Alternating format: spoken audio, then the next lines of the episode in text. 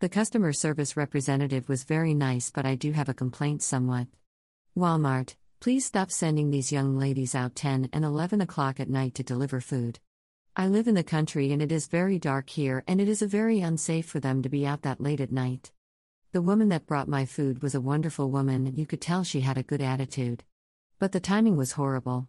And another thing stop sending females to carry heavy items like salt and cat litter. Other than that, I love you, Walmart. Reverend Esther R. Scott.